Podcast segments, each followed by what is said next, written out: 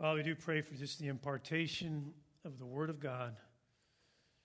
You plant it deep in our hearts and lives and change us, make us more like Jesus. Fill us with your Spirit. Let your kingdom come. Pray all this in Jesus' mighty name. Amen. Well, it is good to be back in Texas. My ministry trip to Madagascar was great, it was fantastic. But the trip on the airplane did have an unnerving moment. After we reached cruising altitude, the captain announced, Ladies and gentlemen, welcome to flight 293 to Madagascar. The weather looks good ahead.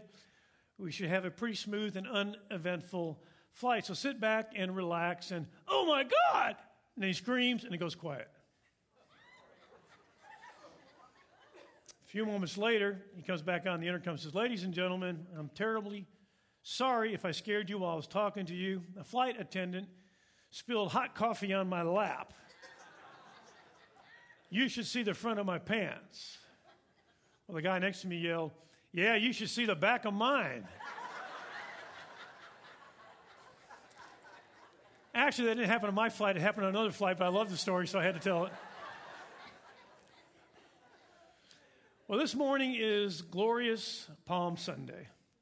And we want to continue our series on God's grand story, which is a series in which we're trying to get a good overview of the entire Bible, but really uh, focus in a little bit on each section and how it applies to our lives. And this morning, we're going to finish the book of Genesis. Now, remember, we summarized the book of Genesis, the first book in the Bible, into four events followed by the lives of four people. The four events are, of course, creation, followed by the fall, the entrance of sin, followed by the flood, Noah's time, followed by the division of the nations, which explains why we have all the peoples and nations that we have now. Those four events in the book of Genesis are followed by the lives of four people. The life of Abraham, really followed by the life of his son Isaac, then the life of his son Jacob. Remember Jacob's name, God changed to Israel. And Israel has 12 sons, and of course, there is a favored son, Joseph. And he's the one we're going to look at today his life. In fact, Genesis chapter 37, all the way through the end of the book of Genesis chapter 50, is really about the life of Joseph. So let me tell you a little bit about his life before we delve in. Joseph was Jacob's fa- favorite son. And this was no secret to his brothers, who hated him for this, the younger brother. And they hated him even more. It intensified when he told them one day that he had a dream that even though he's younger, that he would rule over them one day. And so they finally had enough of Joseph and they decided to get rid of him. So they throw him into a pit and then eventually sell him into slavery in Egypt. And then they lie to their father about the whole thing with his coat. They say that the blood on his coat is a result of he was killed by a wild animal. Well, Joseph becomes a slave in Egypt. But God's favor is on him still. He, he hasn't done anything to deserve this kind of treatment. So God begins to prosper him even as a slave, serving in Potiphar's house. Until Potiphar's wife lies about him and accuses him of attempted rape. So now he ends up in prison. But God's favor is still on him. And things are going pretty well with him in prison because of God's favor. And the jailer, head jailer, trusts him. But he, make, he becomes friends with Pharaoh's butler, who's also in prison. And he has this high hope that when Pharaoh's butler gets out of prison, he'll say a good word for him to Pharaoh and get him out of prison since he's done nothing wrong. But after Pharaoh's butler gets out of prison, he forgets about Joseph for two more years. So finally, after about 17 years, 17 years of nothing seeming to go right for Joseph, he interprets a dream for Pharaoh, a dream that troubled Pharaoh. And Pharaoh rewards him for this interpretation of the dream and kind of makes him like vice president of the country and therefore like the world, since it was the world power over all of the resources of Egypt, the food, the land, for the seven years that the famine was going to come, which is what God spoke through the dream.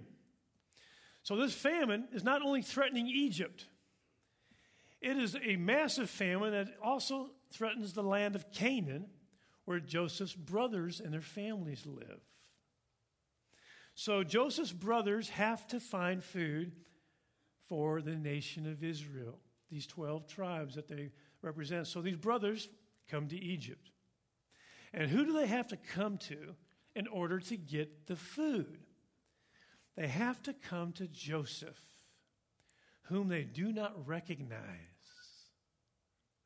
Well, eventually, Joseph reveals himself to his brothers, a very emotional scene. But here's what he says to them. Now we're going to dive in. Here's what Joseph says to his brothers Genesis chapter 45, starting verse 5. He says, And now do not be grieved or angry with yourselves. Do not be grieved or angry because you sold me here. For God sent me before you to preserve life. For the famine has been in the land these two years in which there will be neither plowing nor harvesting. And God sent me, there it is again. God sent me before you to preserve for you a remnant in the earth and to keep you alive by a great deliverance. Now, therefore, listen to this it was not you who sent me here, but God. And he has made me a father to Pharaoh and Lord of all his household and ruler over all the land of Egypt. Wow. Notice that word sent. It was not you, he says to his brothers, who sent me here, but God. Now we see this same thing in Psalm 105, where the psalmist is summarizing this event in history. Psalm 105, verse 16, the psalmist writes, And he, God, called for a famine on the land. He, God, broke the whole staff of bread. It's a way of saying there's a famine. Verse 17, He sent, He, God, sent a man before them, Joseph, who was sold as a slave. This word sent is really important for us interpreting the main text of this entire story. So now we're going to go to the main passage of Scripture of this entire story Genesis chapter 50 and verse 20. Again, Joseph is speaking to his brothers, and he says this And as for you, you meant evil against me, but God meant it for good, in order to bring about this present result to preserve many people alive. So Joseph says, You meant evil against me, but God meant it for good. I want you to think about this for a minute. How powerful, how big, how awesome does God have to be to be able to give billions of people free will? genuine free will. And include that free will decision making, even the sinful decision makings, in such a way that he still can accomplish his good purpose for his people. Does that not blow your mind? This actually is the Old Testament version of Romans 8 28. All things work together for good for God's people, including the evil that was done to Joseph. These are things it says that God meant to work for good. God meant it. See, God doesn't just watch history and go, oh no, how can I turn that for good? That's not how God works. Just as Joseph's brothers meant it, purposed it, designed it for evil, God meant it, purposed it, designed it for good. That's why I said the word sent is such an important word in these passages. John Piper put it this way he said, The brothers selling Joseph into slavery was God's sending for salvation. God is so overruling, so overriding, that even with free decision making and even sinful, horrible decisions, He can still, He still brings about His purposes for the good of His people. Amazing. God is so big that He's orchestrating good for His people through it all, even through the, some of the most sinful, horrible, tragic decisions and events that come into our lives. This is a major truth of how God works. God is way more in control than any of us believe, than any of us think. He is way more in control. He is the God of happy endings for his people. Know, we see this again in the book of Esther. Think about the story of the book of Esther. It's an amazing story. You got this young, beautiful Jewish woman who fears God. And she's forced into a harem.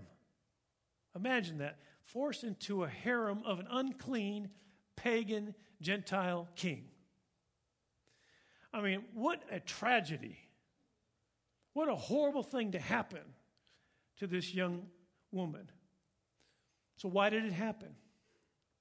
Why would God allow it to happen? Well, Mordecai, her uncle, gives the answer.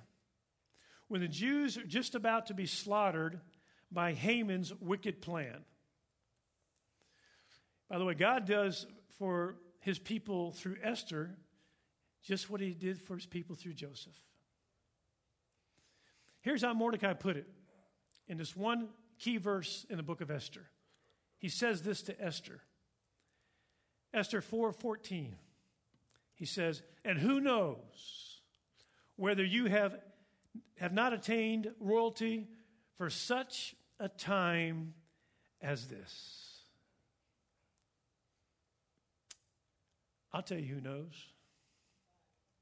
God knows. Because God orchestrated it. God purposed it. And now we know because we've read the story. Esther came to that strategic place through all her humiliation she had to go through, even her defilement, to save God's people. God works all things together for the good for his people. Again, God is way more in control than we think he is. And God is the God, our God is the God of happy endings for his people. Always. We see this again in the book of Jonah. Jonah, another small book in the Old Testament. Remember the story when Jonah finally admitted that he was doing wrong when he's on a boat going away from Nineveh. Remember, God told him to go to Nineveh. He gets on a boat going away from Nineveh. And God sends a storm. And the sailors on the boat want to know what, who, who sinned that we got this storm. Jonah fesses up, it was me. And if you throw me in the storm, it'll probably calm down. So, without a life vest, they throw Jonah into the storm, into the, into the water. And he's sinking because he recounts he is sinking. There is no life vest. He is drowning. And by the way, that's horrible enough in the life of Jonah, but what happens next is worse. Because now this giant fish comes and swallows him whole. And you think about this for a moment. Now he's inside a fish. By the way, that's probably a great moment for recalibrating how you think about things.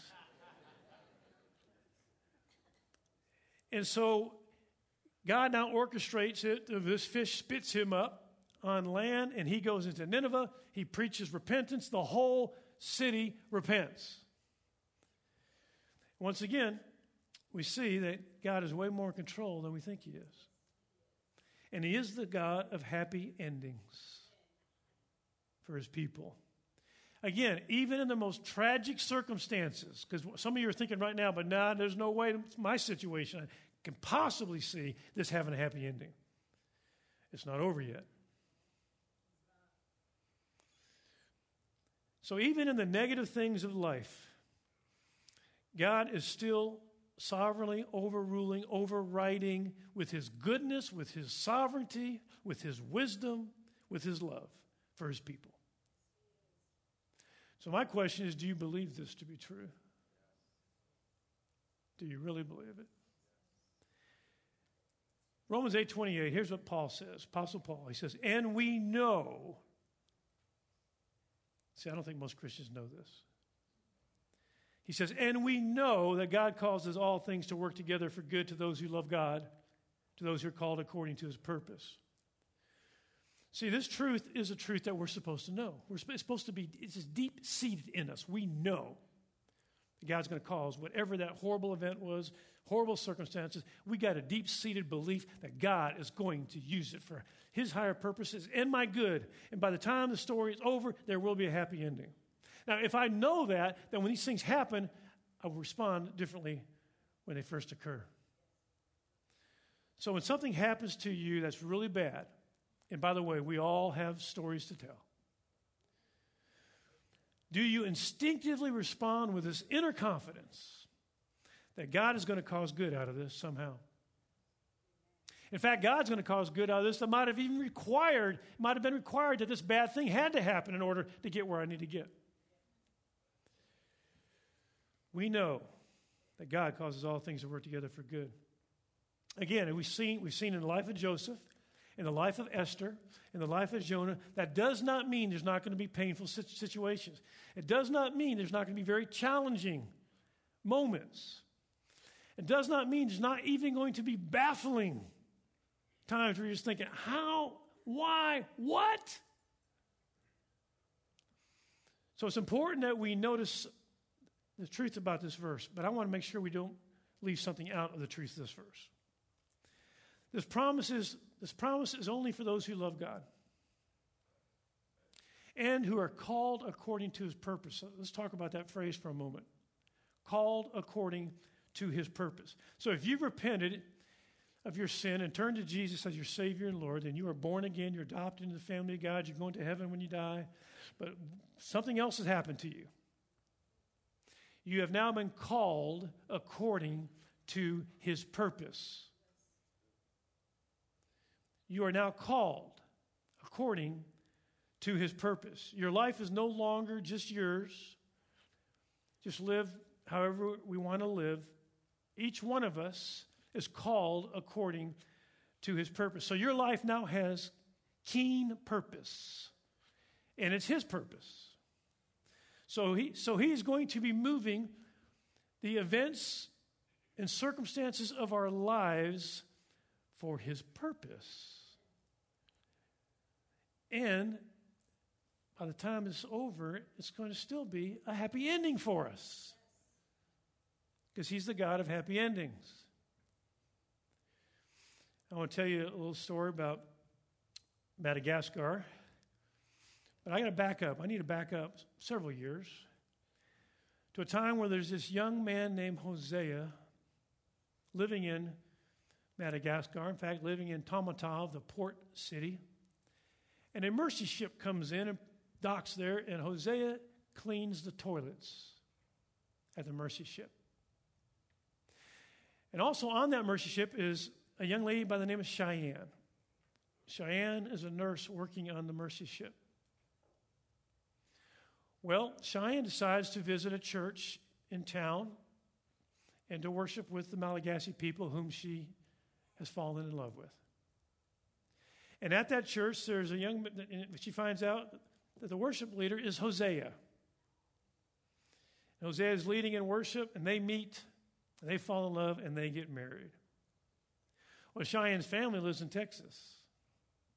So they come back to Texas and they live about, oh, an hour plus time away from Grace. But they meet another family called the name the Olaudes who are making that hour trip to Grace. And they invite them to come to Grace. And so Hosea and Cheyenne come to Grace Community Church. And Hosea and I meet right over here in the welcome corner and we get acquainted. And so, and then the Lord puts it on my heart to really spend time mentoring both Alex Olade and Hosea and really spend time with them and begin to hear his heart for his people back in Madagascar. And he learns about how I do these pastor conferences in different countries. And so he says, Could we pray about you coming to Madagascar? I said, Sure, we can pray about that. And we do. And he says, uh, and he begins to talk to pastors back at Madagascar. This is two years ago.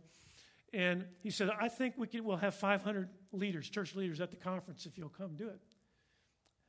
I was skeptical. I said, 500? Can you really, I mean, do you have enough connections to pull you 500 church leaders to come together? And so when I got there two years ago, he was wrong. He had 550. and God began, before that was when COVID first hit, began to stir the fire of passion for the Son of God and the fire of revival in these pastors' lives and these leaders. And so after that time, I'm getting constant emails from Madagascar, and so is Hosea asking us to come back to another city. In fact, not the capital city, but the second largest city, Tamatave, that port city where Cheyenne and Hosea met. So we prayed about it, prayed about it. And uh, they said, Yeah, we think we can get another 500 leaders to come from that part of the country if you'll come. Well, we got there a couple weeks ago and they were wrong. There's 650. and God just orchestrated a powerful move of His Spirit, a powerful move of revival and stirring these pastors with passion for the Son of God, for Jesus. I mean, and also with a real vision for reaching their country.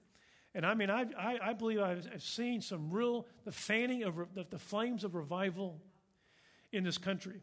In fact, I even thought to myself when I was there, I thought it'd be just like God to start a world revival in a little poor place like Madagascar.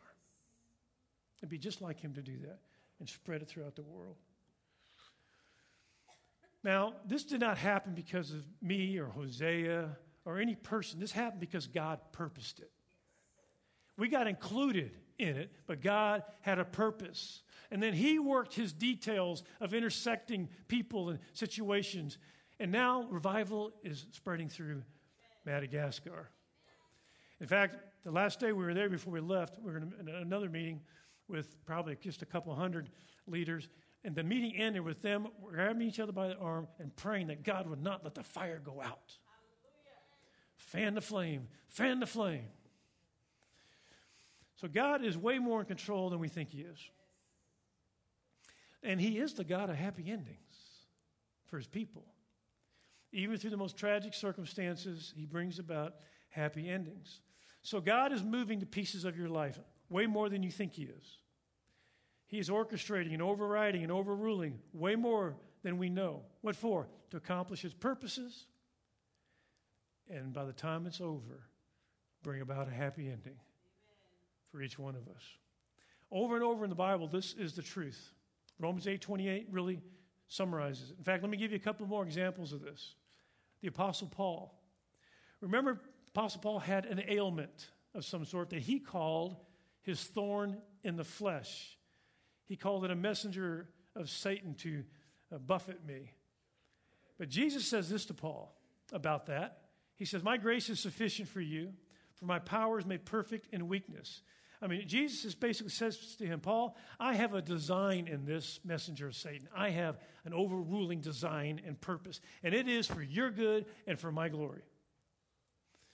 See, here's the truth all things, even thorns in the flesh, even painful issues that some of you are dealing with, will work together for your good and the good of God's people. Now, on this Palm Sunday, the beginning of Holy Week, where we're focusing on the most important things that ever happened in history the death, burial, and resurrection of Jesus Christ. Even in this this, this week, when we think about this most important event of all history, even that event shows that our God is the God of happy endings. Here's how it reads in Acts chapter 4. Let's look at this. Acts 4 27 28. The disciples pray this For truly in this city there were gathered together against your holy servant Jesus, whom you anointed, both Herod and Pontius Pilate, along with the Gentiles and the peoples of Israel. Listen to this to do whatever your hand and your purpose predestined to occur. In other words, even though Jesus is going to the cross, involved the sins of Herod and Pontius Pilate and the Gentiles and the Jews, Nevertheless, it was God's sending. See, they meant it for evil, but God meant it for good. In fact, they meant it for the worst possible evil of history the killing of the Son of God. And God meant it for the greatest good of all history the salvation of people from every tongue, tribe, and nation one day through what Jesus does on the cross. So again, God didn't just bring about good out of this evil and pain of the cross and out of the slavery of Joseph. He didn't just see it and see, how can I make good out of it? He planned it for our good. God's plans and purposes work all things together for the good of his people. He is the God of happy endings for his people. It's guaranteed. I believe that one of the good things that God is working on the earth right now is a last days revival. I believe there will be an end time revival, and I want to give you three reasons why I believe that. I believe there will be an end time revival because I don't think we can finish the Great Commission without it. I don't think we can reach the hard, unreached places of the earth without an end time revival that'll just launch us into these places with supernatural anointing and power. Second reason I believe there's going to be an end time revival is I, I think the church, the bride of Christ, will not make herself ready, as it says in Revelation 19. We will not make ourselves ready to meet him without an end time revival. The church will not become the unified, passionate, pure bride that Christ is coming back for without a revival. And thirdly, I don't believe that the church is going to agree with the Spirit one day worldwide and say, finally, just say the greatest passion of their heart, the greatest cry of their heart is, Come, Lord Jesus. The end of the book of Revelation, Spirit and the bride. That's the church. Say, Come, Lord Jesus. That is their ultimate cry. That is the passion of their heart. And I don't believe that that, that can occur around the world without a major move of God, a revival, a stirring, a fanning of the flame of passion. Now, we do have a part to play in the purpose of God in sending revival. We're to pray for it. We're called to pray for this. See, Madagascar was hungry. In fact, one of the benefits of being so poor, being so under resourced, is they're, they're not running after all these things of the world for their satisfaction because they don't have them. So they just run after God. See, one of our problems is, as an, one of our problems is our prosperity. And by the way, I mean, I, like, I enjoy prosperity and comfort as much as the next person. But I also know when we have so much that we, we look for satisfaction in, that it's easy to squeeze out that passion for the Son of God to be the first primary passion of our lives. So we're going to be praying. I praise, praise God for the stirrings of revival fires in Madagascar. And I think they're going to keep burning, and we'll see what role God wants us to play in the future of that. But the, the fires are burning. And what really what, what's on my heart right here, right now, is that the fires would burn here that they'll burn here and that God will start a fire. There's already fires all around here in this, in this, in this church family, but He would fan the flame and there would be a fire that would spread. And it would spread around Texas and spread around the country. And so this Holy Week, we want to pray for it, we want to ask for it. And I'm asking all of us to be part of it. I'm asking all of you, all of you who, if you consider this your church, to be part of this prayer week. And I'll tell you how. First of all, at 5 o'clock today, we're meeting back here we need to pack this place out for just a 5 to 6.30 prayer meeting to kick off Holy Week. And come in and come ready to be engaged, and we're going to go for it. But then, you notice in this card you received, there's going to be prayer meetings morning, noon, and evening, Monday, Tuesday, Wednesday, and Thursday. One of these times should probably work for your schedule. It probably it's pretty unusual if none of these times could possibly work for you. So find one time. Just one of these prayer meetings you're going to come to. And on that day, you're coming to that prayer meeting, which we're going to be praying for God to fan these flames for the passion for the Son of God and for his causes on the earth. That day that you're going to come to that prayer meeting, fast that day. Some of you say, Well, I've never even really missed a meal. Miss one. You will live, I promise you. You say, I've never gone a day. Go a day. Just drink water, you'll be fine. And the time you'd normally spend with messing around with food and eating food and all that, pray. And we wanted, so we want to launch right into Good Friday and Resurrection Sunday. We want to launch right into that on, on the tails of this, these prayer meetings. And we want to ask God to really stir and send these fires. And so I hope to see you. Nobody can make you do this. But my prayer is that God might just put something in your heart right now that say, you know what? I'm going to do it. And let's see what God will do if we do, if we go for it. See, I think God's already orchestrated. I think God's planned it. And now He's invited us in. So as we close, I just want to remind you that our God is a God of happy endings. So I don't know what each of you is going through are going through, but I do know that we could form a long line and tell some stories of some painful things we're in the middle, middle of right now. But you need to know in the midst of that that God is way more in control than you know. And before, um, but before it's all over, He will make sure there is a happy ending because He is the God of happy endings.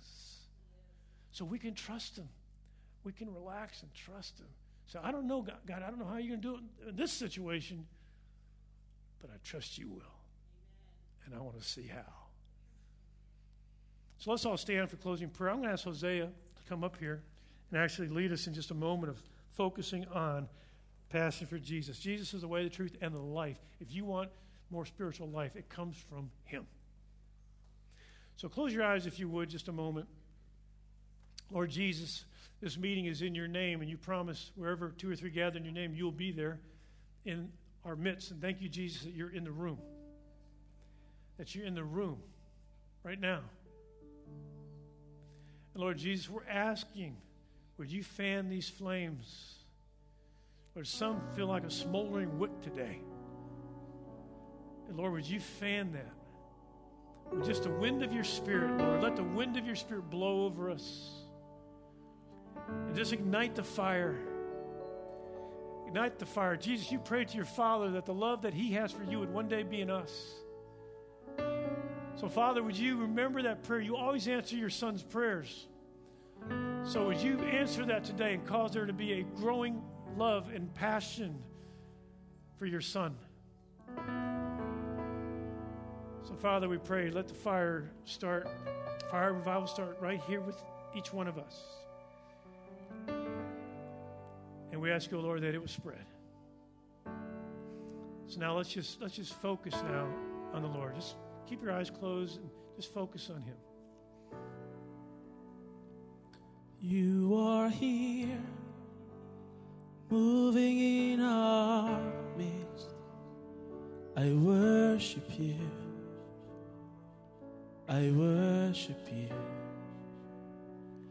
You are here working in this place.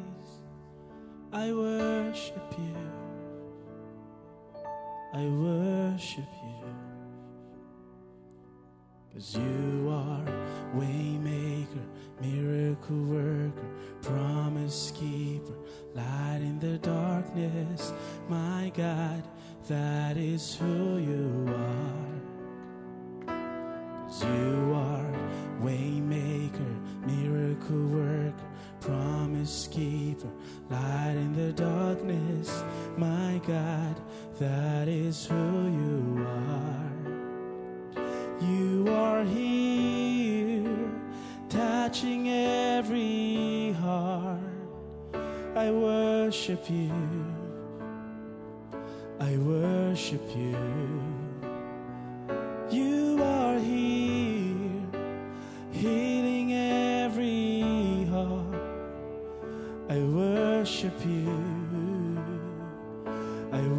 worship you. You are here, turning lives around. I worship you.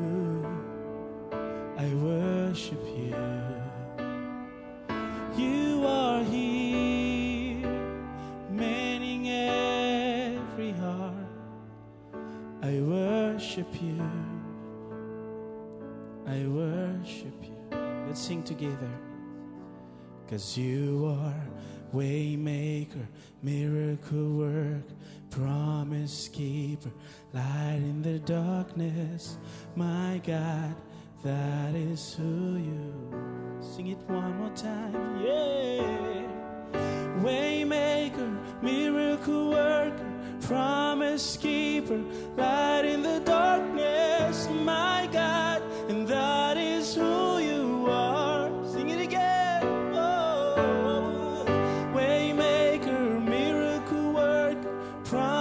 promise keeper, light in the darkness.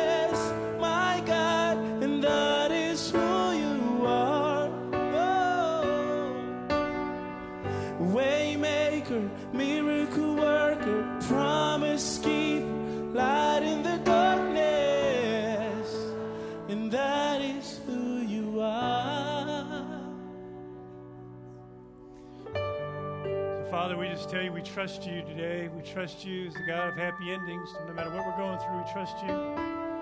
We thank you. You called us according to your purposes, and we invite you to use us, Lord, in whatever way gives you the greatest glory. And Lord, we pray that you would start a fire in each of us that will not go out, that will only intensify until we just join with the Spirit and cry out, Come, Lord Jesus. Come, Lord Jesus. Would you bless these prayer meetings, Lord, this week and cause it to be a spiritual momentum that will only grow in the days to come. In Jesus' name we pray.